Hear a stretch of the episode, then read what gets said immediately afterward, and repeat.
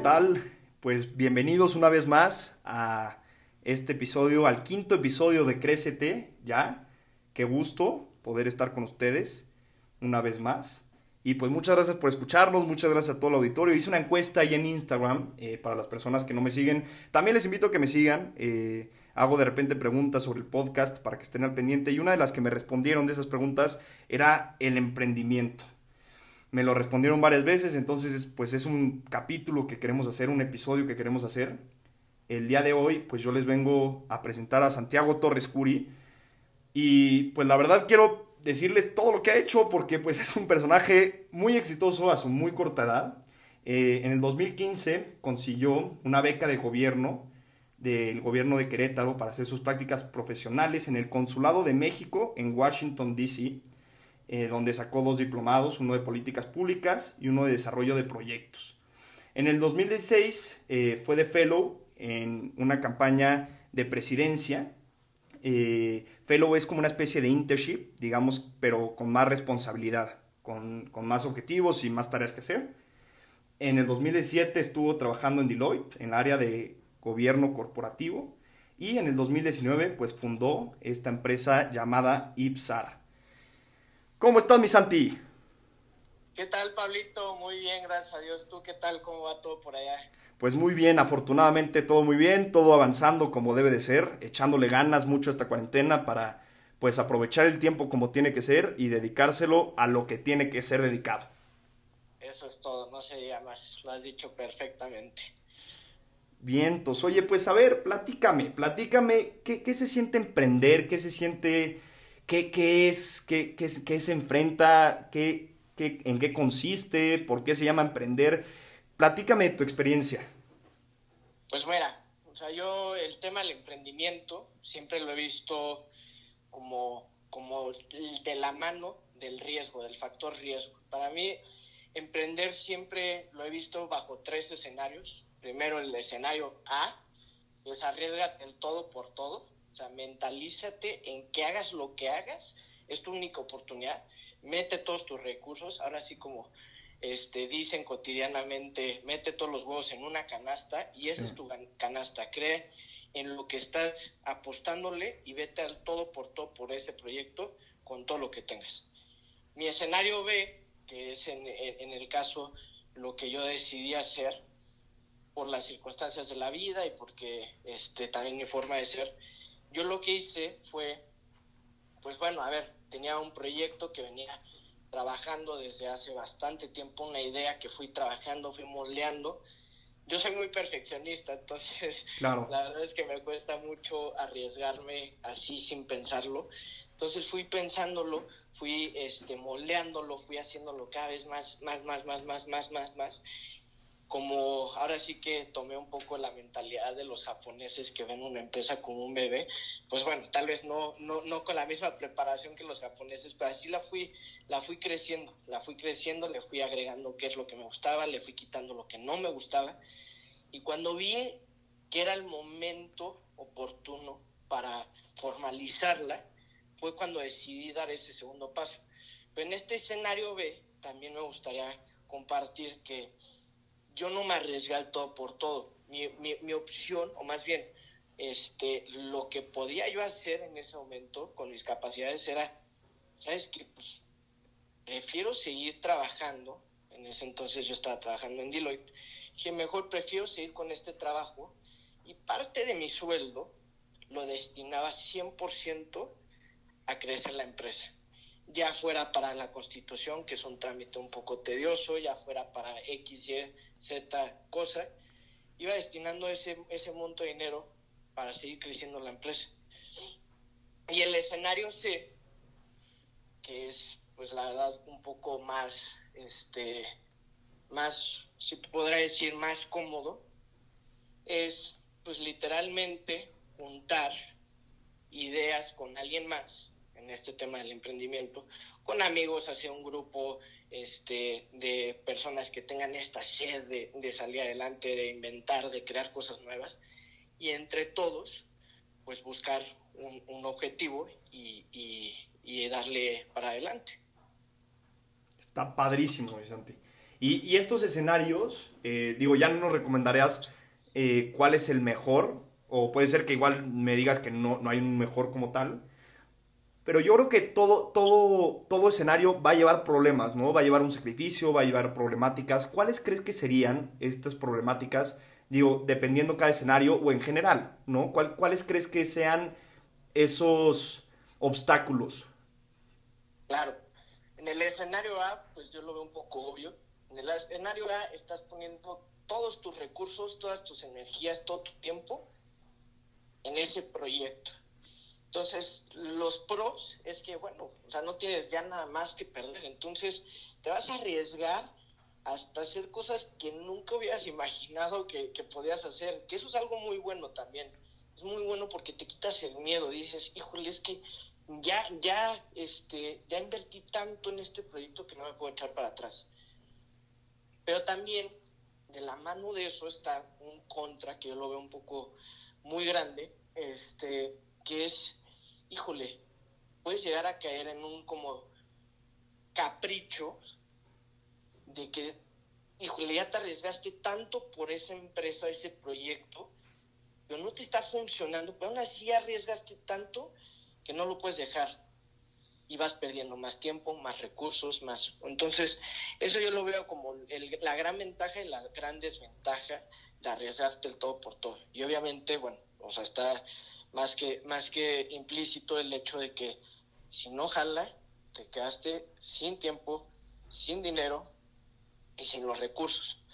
Pero bueno, yo, yo siempre he creído que, todo fracaso es aprendizaje. Entonces, eso, eso también hay que tenerlo muy en cuenta. En el escenario B, que es como yo, yo, yo lo decidí tomar, pues obviamente la ventaja es que tienes un ingreso fijo que te permite a la vez costear todos los, pues todas las cosas que vayan saliendo al día al día, o sea, todos los, este, pues ya sea trámites o cosas que le vayas implementando a tu proyecto, cualquier gasto que vayas teniendo, tienes la seguridad y el control de que cuentas con un gasto, tú con un ingreso fijo. Entonces eso te da tan siquiera más seguridad. La gran contra, que también, es que puedes llegar a caer en un conformismo, puedes llegar a caer en sentirte muy cómodo y te puede costar cada vez más arriesgar más. Entonces, eso te vuelve como que demasiado cuidadoso con, tu proyecto. Pongámoslo como ejemplo, como un padre sobreprotector, que quieres que sea tan, tan, tan perfecto que no lo dejas ser libre, que no dejas que el proyecto siga su rumbo. Y en el escenario C, pues la gran ventaja es que son varias cabezas que están buscando un objetivo. Entonces, si hay un compromiso adecuado, tal vez es, es, resulta una gran ventaja porque todos se van empujando entre sí. Entonces no hay algo que arrastre el proyecto, al contrario, va creciendo e incluso si lo saben aprovechar bien, crece más rápido y mejor. La desventaja es que al igual, al ser un equipo, pues siempre habrán discrepancias, claro. siempre habrán puntos de vista diferentes, podrá llegar algún momento en el que uno no le entre al barco, no se suba al barco, y eso también puede afectar bastante. Entonces, pues esas yo creo que son las principales ventajas y desventajas que veo en cada uno de los escenarios. Sí, y algo muy importante eh, que me gustaría añadir es el tema del recurso como tal, eh, del primer escenario, ¿no? O sea, qué tanto conviene pues el primer escenario y no es que lo esté atacando, sino lo estoy reflexionando en conjunto con, Santiago y contigo que estás escuchando el episodio. Eh, creo que parte de lo que tenemos que contar como un recurso es el tiempo, ¿no? Y, y, Santiago lo decía, o sea, dedicarle todo el tiempo, todos tus contactos, todo tu esfuerzo a una sola cosa, pues es un riesgo y también pues estás enfocándolo eh, y estás enfocando todas tus energías en una cosa, entonces también puedes conseguir éxito, tiene pros y contras. Pero también el tiempo vale dinero y, no es que tu tiempo valga poco o mucho, tú decides cuánto está valiendo. Tú decides si realmente quieres que valga 10 pesos o valga 100, todo depende de qué es lo que estás haciendo.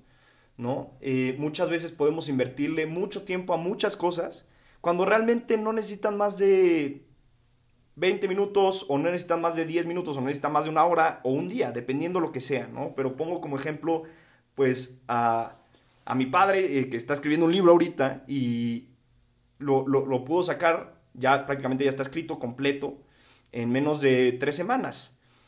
Y creo que más allá de, hacerlo muy bien, hacerlo muy mal, efectivamente, la verdad, es, es, un muy buen libro.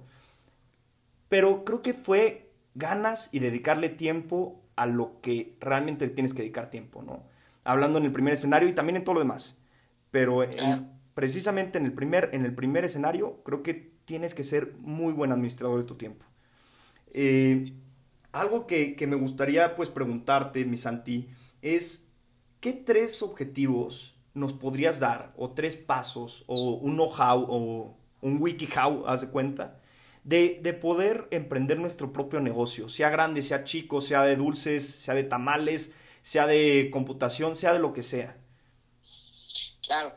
Este, bueno, primero ya, ya nos compartirás el libro de tu papá, suena bastante interesante y conociendo a tu papá, pues seguro sea un gran éxito. Entonces, ya nos lo compartirás. Encantado. Segundo, pues yo, yo no creo que haya un manual, la verdad. Es como, yo, yo, yo lo veo más como, híjole, yo, yo sí en este tipo de cosas lo veo mucho de instinto, o sea, si sientes que es el momento, vas, si sientes que es la oportunidad, vas.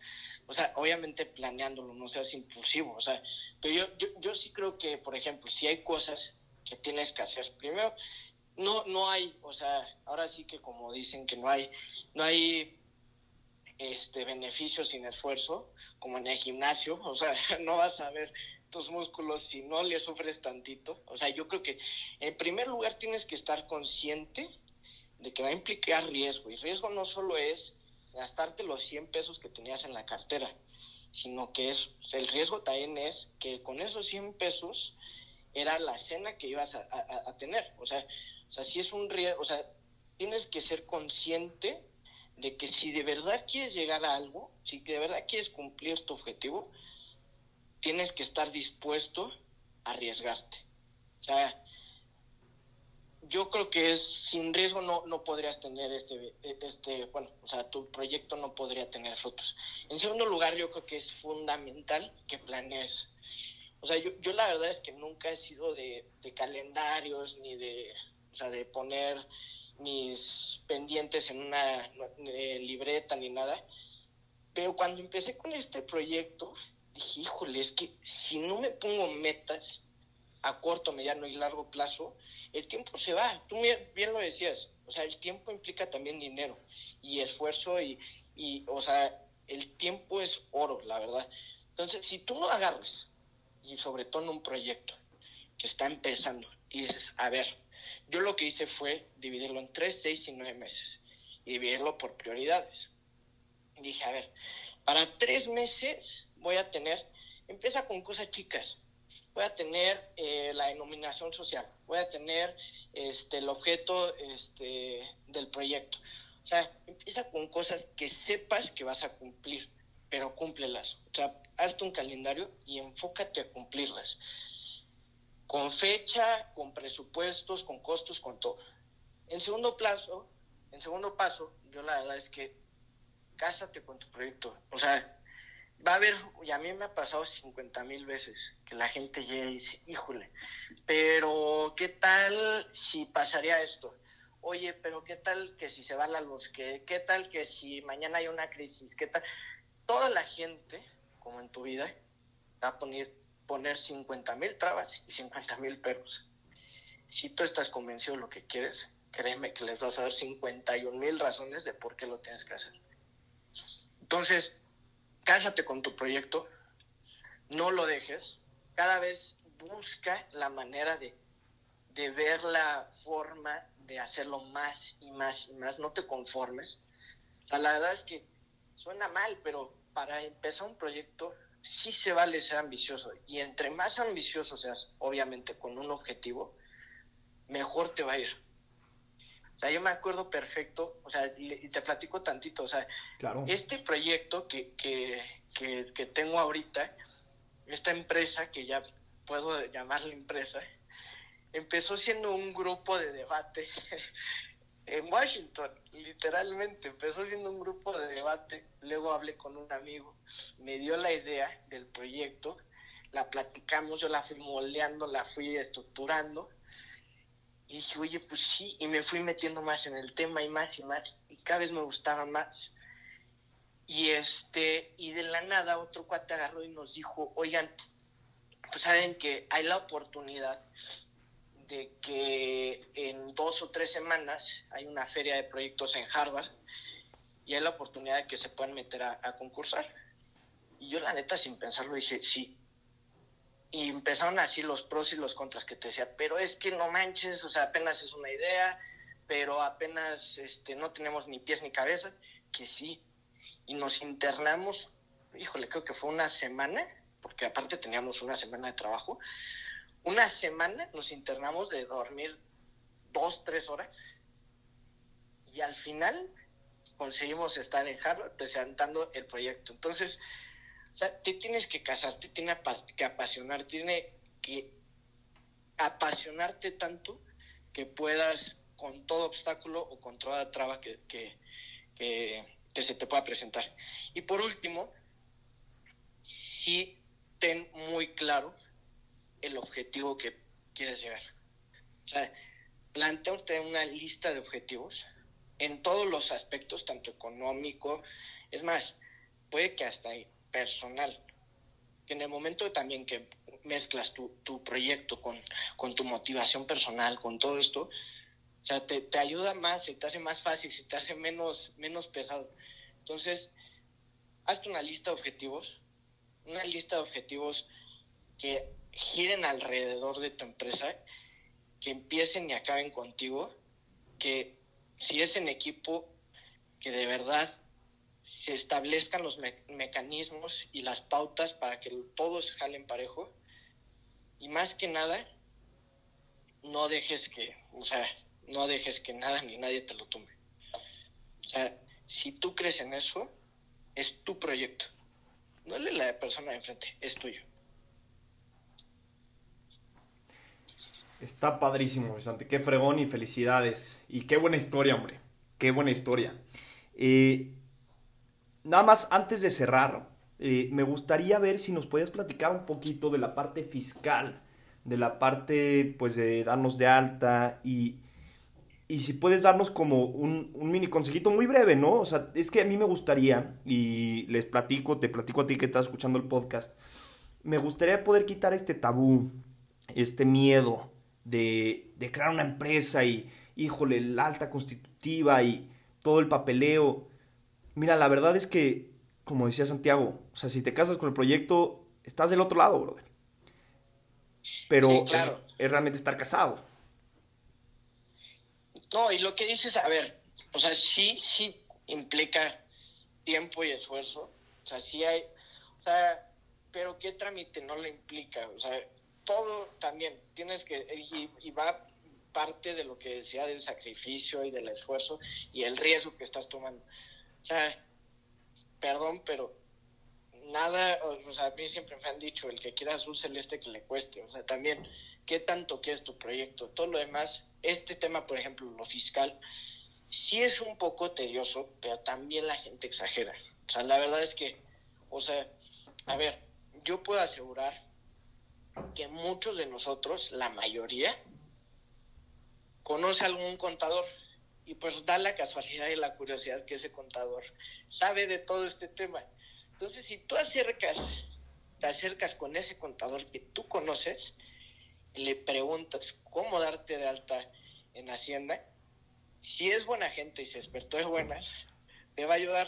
Entonces, no tengas miedo, acércate a ese contador, acércate a ese amigo que sepa de, de, del trámite, eh, acércate a un notario si tienes el contacto o algo y si no, búscalo. O sea, yo creo que es mucho más fácil de lo que la gente piensa. la bronca es que, pues como ver la lista de, de, cosas que hacer y ves el acta constitutiva, definir el, la denominación, de la empresa, el objeto, este, darte alta en la hacienda. Como ves la lista que a veces parece como si se sea eterna, pero no, es muy sencillo.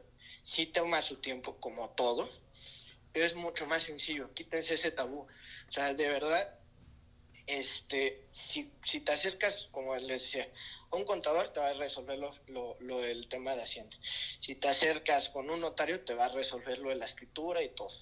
Entonces, nada más quítate ese miedo, no lo veas como una lista de pendientes, como una lista de súper, y acércate y empieza con una cosa a la vez. Con una cosa a la vez, y en cuanto menos te imagines, ya vas a tener constituida tu empresa. Y eso es un, eh, o sea, eso se lo puedo decir de experiencia propia. Ya hasta el día que me, o sea, literalmente me decidí, te lo juro, pasaron dos, tres, no me acuerdo cuánto tiempo, porque se juntaron otras cosas, pero te lo juro, en cuanto menos me di cuenta, ya estaba firmando el acta constitutiva de mi empresa. Y eso fue, híjole, es un sentimiento que dices, tanto trabajé por esto, tan eterno se me hacía este trámite, que yo lo sentí como en un abrir de ojos. Abrir y cerrar de ojos. Pero sí quítense ese miedo. O sea, quítense ese miedo, acérquense a la gente. Te lo juro, hay personas que sí te quieren ayudar. Quítate ese miedo, quítate ese tabú y arriesgate. Y justo, eh, yo creo que el tema también, eh, pues mencionando con Santi, yo creo que sería un punto muy importante decir que hay que relacionarse con las personas indicadas para esto. O sea, es muy importante estar casado con la empresa, es fundamental. Yo diría que prioritario. Y también, yo creo que es muy importante rodearte de personas que te aconsejen, que te instruyan, que den tu opinión, que estés abierto, que estés abierta a escuchar.